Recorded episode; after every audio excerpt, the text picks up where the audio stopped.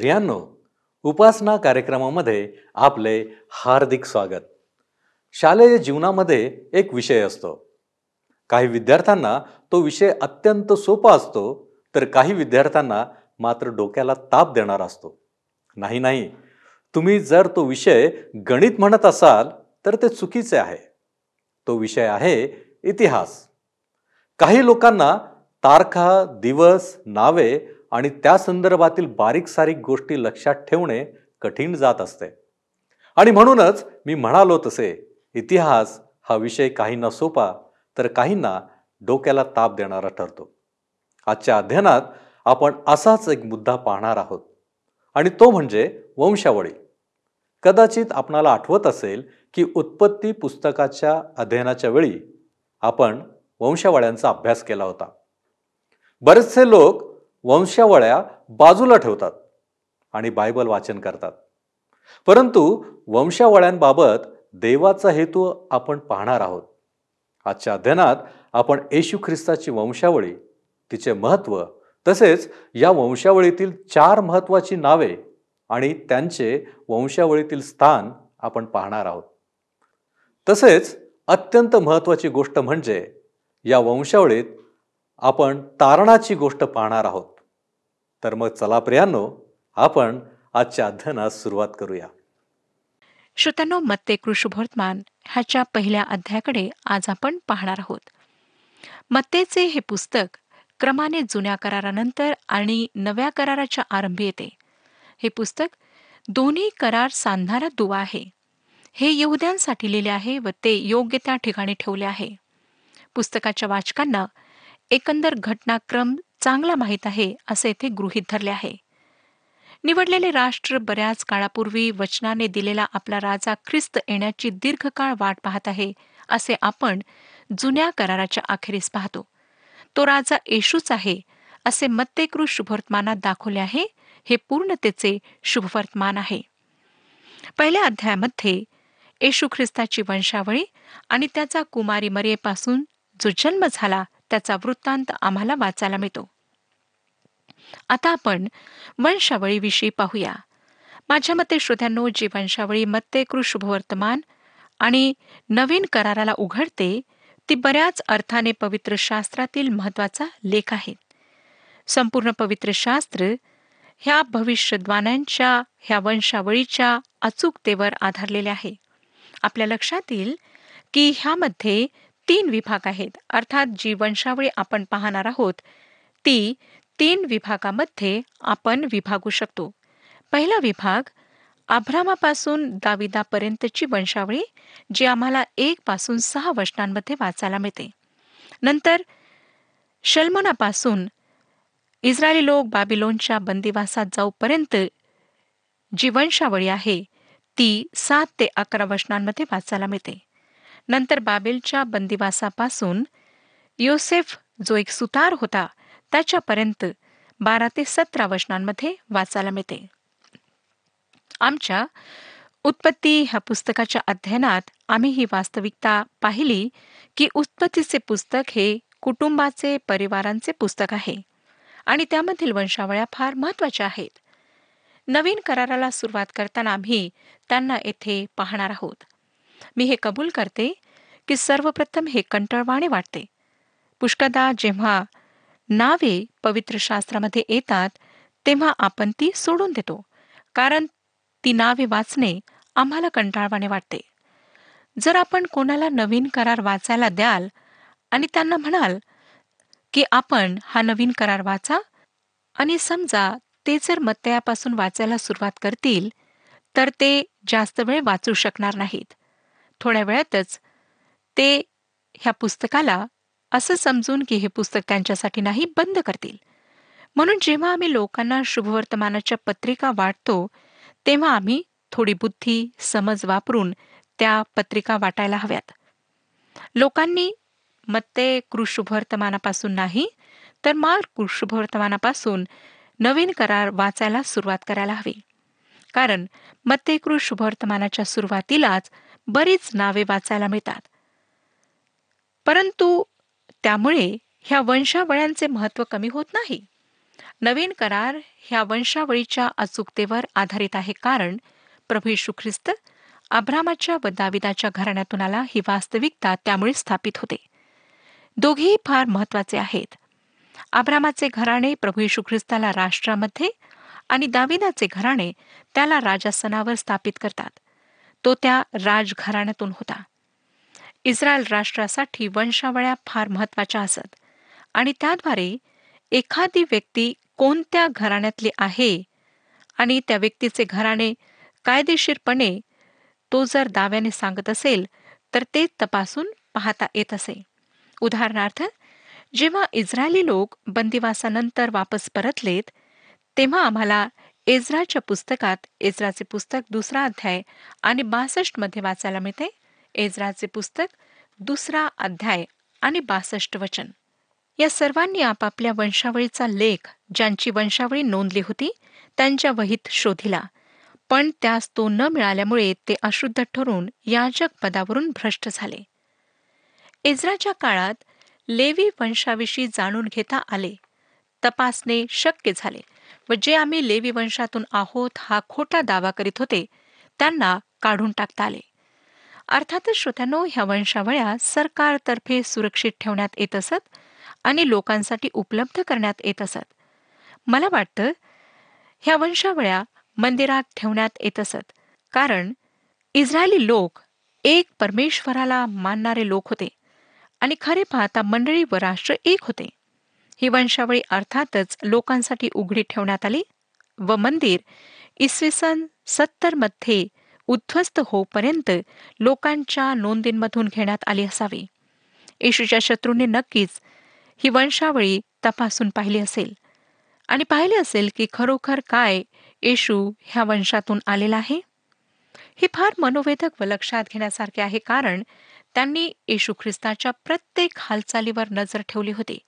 आणि त्याच्या प्रत्येक हालचालीकरिता त्यांनी प्रश्न केला होता. त्याच्या पुनरुत्थानाविषयी सुद्धा त्यांनी आपापले स्पष्टीकरण दिले होते. परंतु त्याच्या वंशावळीविषयी त्यांनी कधीच प्रश्न केला नाही. ह्याचे कारण हेच असावे की त्यांनी ती वंशावळी तपासून पाहिली आणि त्यांना कळले की ती अचूक आहे. श्रोतानु हे फार महत्त्वाचे आहे कारण हे येशूला फार विलक्षण अशा पदावर नेते. आपणाला आठवत असेल की प्रभू येशू ख्रिस्ताने योहान कृषुभवर्तमान ह्याच्या दहाव्या अध्यायाच्या एक आणि दोन वचनांमध्ये म्हटले योहान कृषुभवर्तमान दहावा अध्याय एक आणि दोन वचने. मी तुम्हाला खचित खचित सांगतो जो मेणवाड्यात दाराने न जाता दुसरीकडून चढून जातो तो चोर व लुटारू आहे. जो दाराने आत जातो तो मेंढपाळ आहे. ह्या ठिकाणी कळप हे इस्रायल राष्ट्र आहे. तो ह्या कळपात मागच्या दाराने किंवा भिंतीवर चढून कुंपणावरून उडी मारून आत येत नाही तर तो जे दार आहे त्या दारानेच आतमध्ये येतो किंवा तो दुसऱ्या कुठल्याही मार्गाने आत येण्याचा प्रयत्न करीत नाही. श्रोत्यानो प्रभू यशू ख्रिस्त दरवाजाने आत आला आणि वचन आम्हाला सांगतं की जो दाराने आत जातो तो मेंढपाळ आहे. प्रभू यशू ख्रिस्त खरा मेंढपाळ आहे. तो दाविदाच्या आभ्रामाच्या कुळात जन्मला? हेच मत्ते आमच्यासमोर मांडत आहे. तो सर्व गोष्टींची पूर्तता आहे आणि जुन्या करारात ज्या गोष्टी नमूद केलेल्या आहेत त्या सर्वांची पूर्तता प्रभू यशू ख्रिस्तामध्ये झाली. म्हणून त्याचे शत्रू वंशावळींच्या बाबतीत त्याला कुठल्याही प्रकारे प्रश्न करू शकले नाहीत. त्यांना दुसरे काही कारण शोधावे लागले आणि आम्हाला दिसतं की त्यांनी ते कारण शोधून काढले. अनेक वेळा लोक पवित्र शास्त्र वाचतात परंतु वंशावळ्या वगळून. देवाने हा वंशावळ्या पवित्र शास्त्रात घातलेल्या आहेत त्यामागे नक्कीच त्याचा काही उद्देश आहे काही कारण आहे. त्यांचे आमच्यासाठी महत्त्व आहे. आता मत्ते शुभवर्तमानातील ही वंशावळी लक्षात घ्या जी आमच्यासाठी फार महत्वाची आहे. श्रोत्यानो लक्षात घ्या की ही वंशावळी प्रभू येशू ख्रिस्ताची आहे जी योसेफाकडून आहे. लोकृ शुभवर्तमानामध्ये आम्हाला मरियेकडून असलेली वंशावळी पाहायला मिळेल. आता आपण पहिलं वचन वाचूया. मत्ते शुभवर्तमान पहिला अध्याय पहिले वचन. अब्रामाचा पुत्र दावीद ह्याचा पुत्र जो येशू ख्रिस्त त्याची वंशावळी. ह्या ठिकाणी आम्हाला येशू ख्रिस्त त्याची वंशावळी हे शब्द वापरण्यात आलेले दिसतात. हे मत्तेचे वैशिष्ट्य आहे. हे फार वेगळे आहे जे आपणाला नवीन करारात इतरत्र कोठेही सापडणार नाही. जर आपण जुन्या करारात वापस मलाखीचे पुस्तक मग जखऱ्याचे पुस्तक हागय असं करीत करीत उत्पत्तीपर्यंत जाल तर आपण ह्या निर्णयाप्रत पोहोचाल की हे शब्द आम्हाला पवित्र शास्त्रात कोठेही सापडत नाहीत. ते फक्त मत्यकृत शुभवर्तमानात आहेत. परंतु अचानक आपण जेव्हा उत्पत्तीचे पुस्तक ह्याच्या पाचव्या अध्यायाच्या पहिल्या वचनामध्ये येता तेव्हा आम्हाला वाचायला मिळते की आदामाची वंशावळी. तेथे हे वाक्य आहे. श्रोत्यानो दोन पुस्तके आहेत. एक आहे आदामाची वंशावळी आणि दुसरी येशूची वंशावळी. आपण आदामाच्या कुटुंबात कशा प्रकारे आला? आम्ही सर्व आदामाच्या कुटुंबामध्ये शारीरिक जन्माद्वारे समाविष्ट होतो किंवा आमचा प्रवेश त्याच्या कुटुंबात होतो. परंतु रोमकरासपत्र पाचवा अध्याय बारावे वचन आम्हाला सांगते. रोमकरासपत्र पाचवा अध्याय बारावे वचन आदामामध्ये सर्व मरतात. होय श्रोतानो आदामाचे पुस्तक मृत्यूचे पुस्तक आहे जे आम्हाला मृत्यू दाखवते. नंतर दुसरे पुस्तक आहे येशू ख्रिस्ताचे. आपण त्याच्या कुटुंबात त्याच्या वंशावळीत कसे येतो? नवीन जन्माद्वारे. प्रभू येशू ख्रिस्ताने योहान कृषुभवर्तमान तिसरा अध्याय आणि तिसऱ्या वचनामध्ये म्हटले योहान कृषुभवर्तमान तिसरा अध्याय आणि तिसरे वचन. येशू त्याला म्हणाला मी तुम्हाला खचित सांगतो नव्याने जन्मल्या वाचून कोणालाही देवाचे राज्य पाहता येत नाही. होय नवीन जन्म जेव्हा आमचा होतो जेव्हा आम्ही प्रभू येशू ख्रिस्तावर विश्वास ठेवतो त्याच्याद्वारे पापांची क्षमा प्राप्त करून घेतो तेव्हा आमचा नवीन जन्म होतो. हा जन्म शारीरिक नाही तर आत्मिक जन्म आहे. त्याद्वारे आमचे नाव कोकऱ्याच्या जीवनी पुस्तकात लिहिल्या जाते. ख्रिस्तावर विश्वास ठेवण्याद्वारे आम्ही सर्व त्याच्या कुटुंबामध्ये सामील होतो. आम्हा सर्वांचे नाव आदामाच्या वंशावळीत आहे त्याच्या पुस्तकात आहे. परंतु ख्रिस्ताच्या पुस्तकात प्रत्येकाचे नाव असायला हवे आणि ते फार महत्त्वाचे आहे कारण आदामामध्ये सर्व मरतात. परंतु ख्रिस्तामध्ये सर्वांना जीवन प्राप्त होते आणि हे जीवन सार्वकालिक जीवन आहे जे कोणीच आपणापासून हिरावून घेऊ शकत नाही. शरीराने एक दिवस सर्वांना मृत्यू येणार आहे. परंतु श्रोतानो जे प्रभू येशू ख्रिस्तामध्ये नवीन जन्म प्राप्त करतात ते कधीही मरणार नाहीत. कारण ते आत्मिक रूपाने नेहमीच त्याच्यासोबत जिवंत राहतील.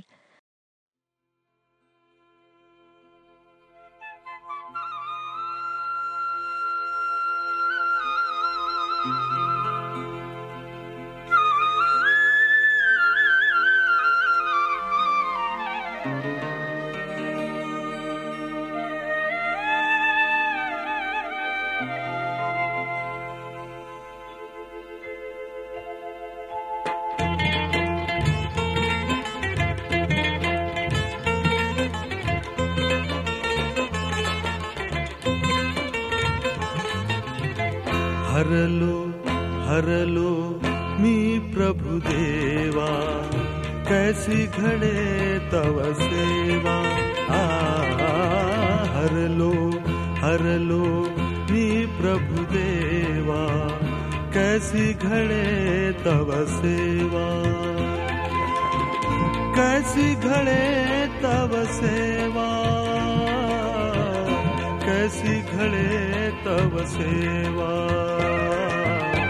हरलो हरलो नी प्रभु देवा। कैसी घडे तव सेवा।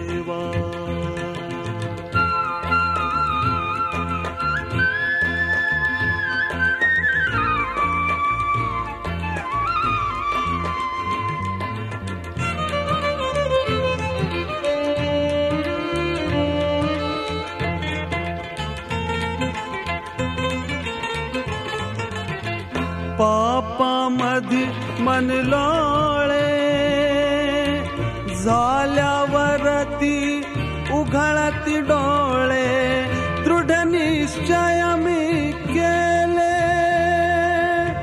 परिते समयी व्यर्थची गेले. हरलो हरलो मी प्रभु देवा. कैसी करूं तव सेवा?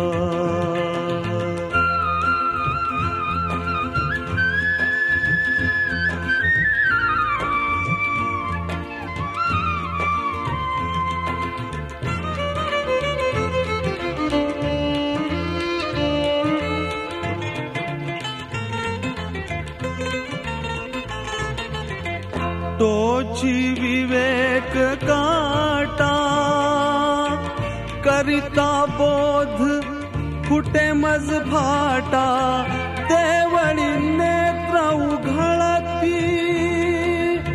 तेथून निघता जापळ पळती.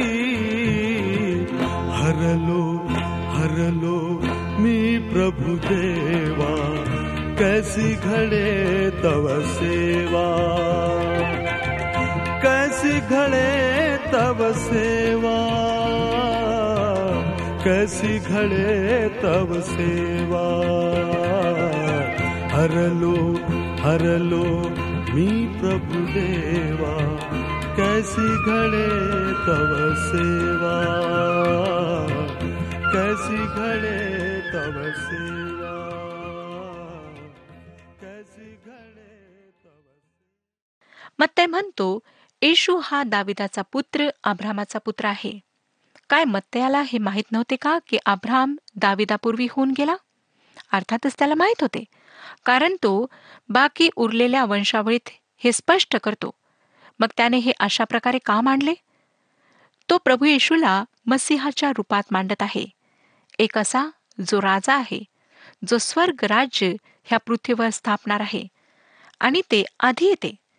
त्याला दाविदाच्या वंशात भविष्यद्वाण्यांच्या पूर्ततीसाठी ज्या देवाने दाविदासाठी केल्या होत्या त्या पूर्ण होण्यासाठी यायचे होते. तो दाविदाचा पुत्र आहे. तो अब्रामाचा सुद्धा पुत्र आहे. होय श्रोत्यानो आम्हाला हे स्पष्टपणे समजून घ्यायचे आहे. व तो अब्रामाचा पुत्र आहे हे फार महत्त्वाचे आहे. कारण देवाने अब्रामाला म्हटले उत्पत्तीचे पुस्तक बावीसावा अध्याय आणि अठरावे वचन. माझ्यासोबत उघडा उत्पत्तीचे पुस्तक बावीसावा अध्याय आणि अठरावे वचन. तू माझा शब्द ऐकला म्हणून पृथ्वीवरची सर्व राष्ट्रे तुझ्या संततीच्या द्वारे आशीर्वादित होतील.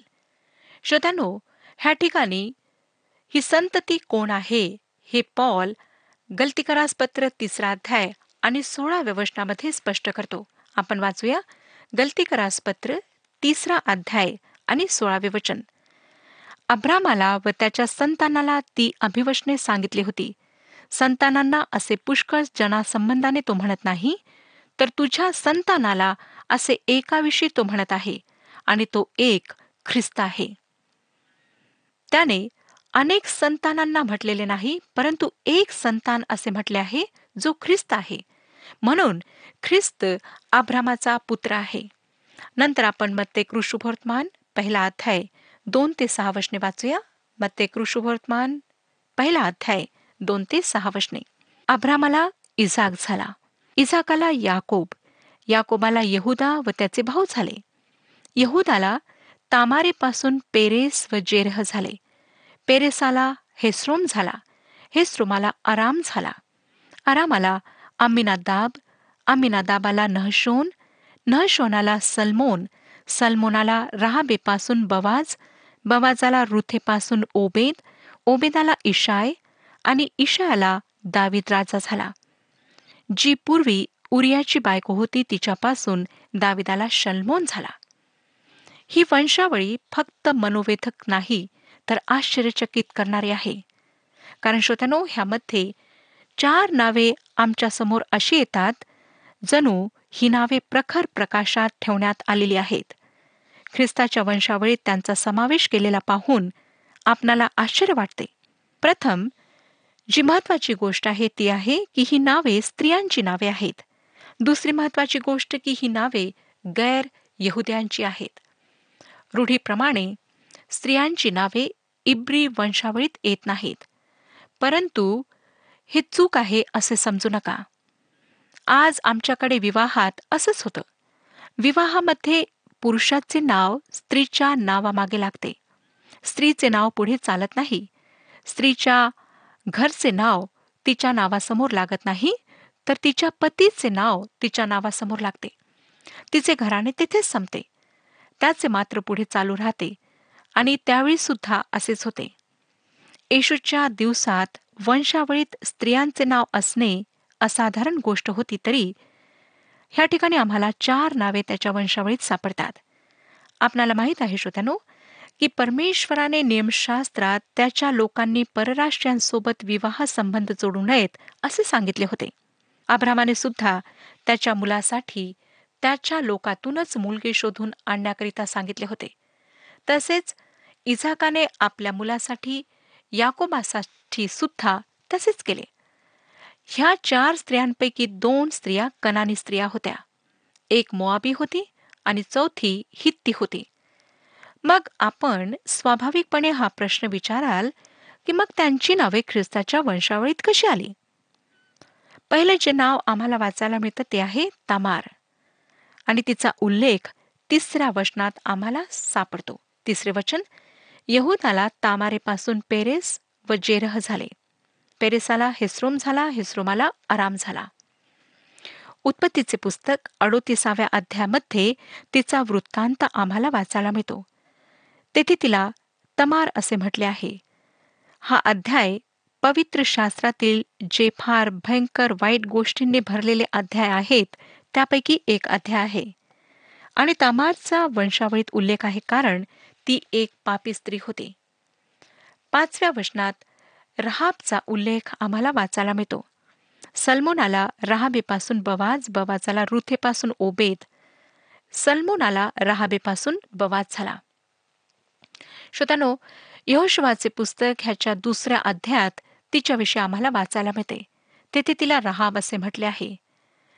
ती काही चांगल्या चरित्राची स्त्री नव्हती परंतु नंतर ती एक फार चांगल्या गोष्टींनी भरलेली गुणांनी भरलेली व्यक्ती बनली जेव्हा तिला खऱ्या आणि जिवंत देवाविषयी कळले.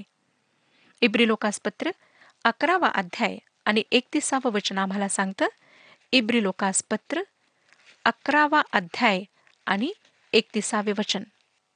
राहाब कसबिणीने स्नेहभावाने हेरांचा स्वीकार विश्वासाने केल्यामुळे अवज्ञा करणाऱ्यांबरोबर तिचा नाश झाला नाही. श्रोत्यानो अशा प्रकारे तिने हेरांचा स्वीकार विश्वासाने केला आणि तिने त्यांची मदत केली.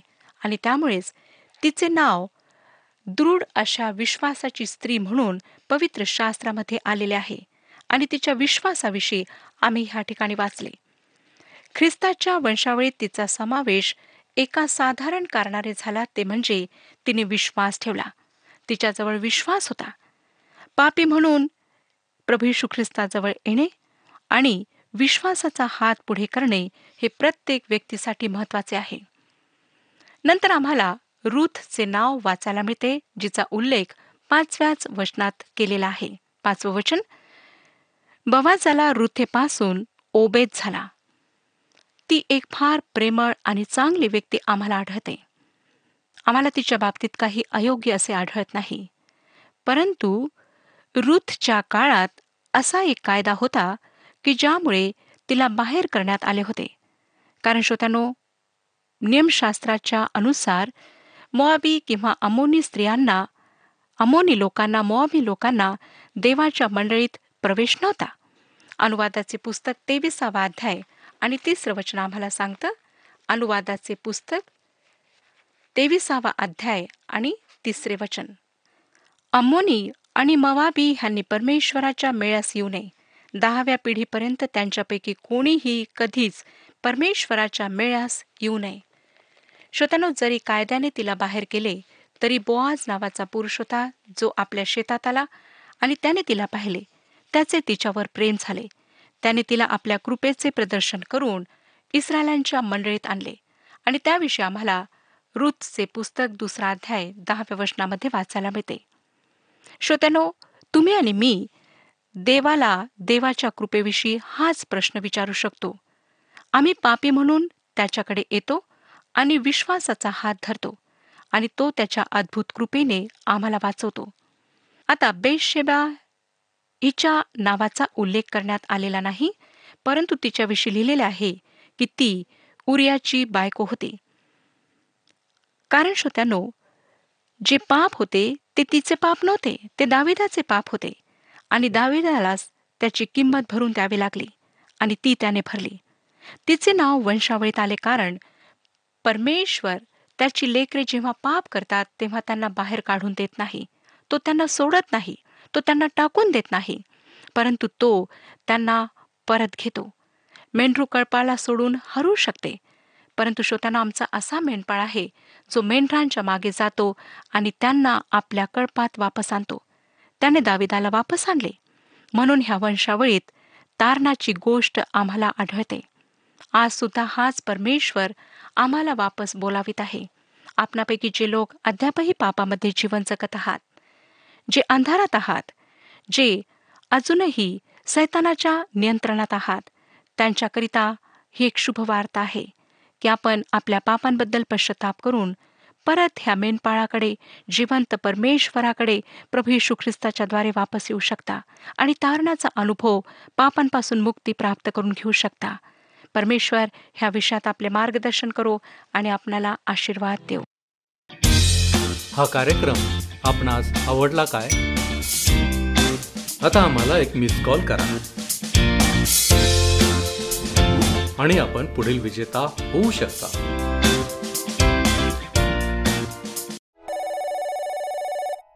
प्रियांनो माझी खात्री आहे. पवित्र शास्त्रातील वंशावळ्यांचे महत्त्व आज आपणास कळून आले असेल.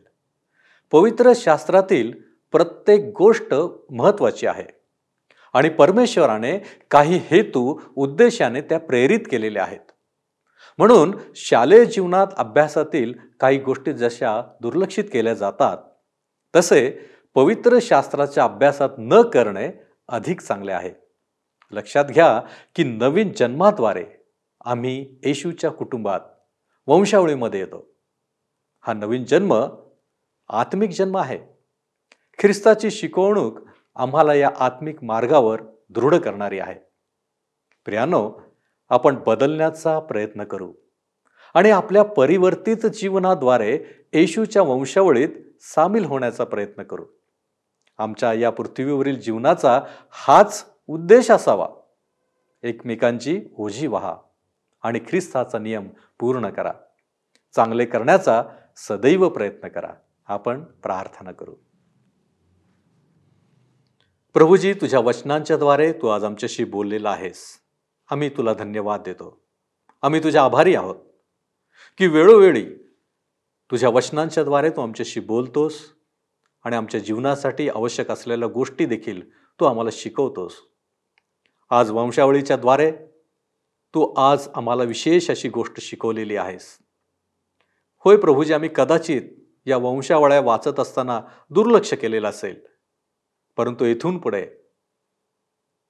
वंशावळीचा अभ्यास करताना वाचन करताना प्रभूजी या सगळ्या बारीक सारीक गोष्टींकडे आमचं लक्ष असावं. कारण आज आम्ही त्याच्यामध्ये आमचं तारण पाहिलेलं आहे. होय प्रभूजी या सगळ्या गोष्टी तू आम्हाला दिल्यास शिकवल्यास आम्ही तुझ्या आभारी आहोत. आणि म्हणूनच पुन्हा एकदा आम्ही तुला मान महिमा गौरव देतो आणि या विनंत्या येशू ख्रिस्त आमचा प्रभू याच्याद्वारे करतो म्हणून तू ऐक. आमेन. परमेश्वर आपण बरोबर असो.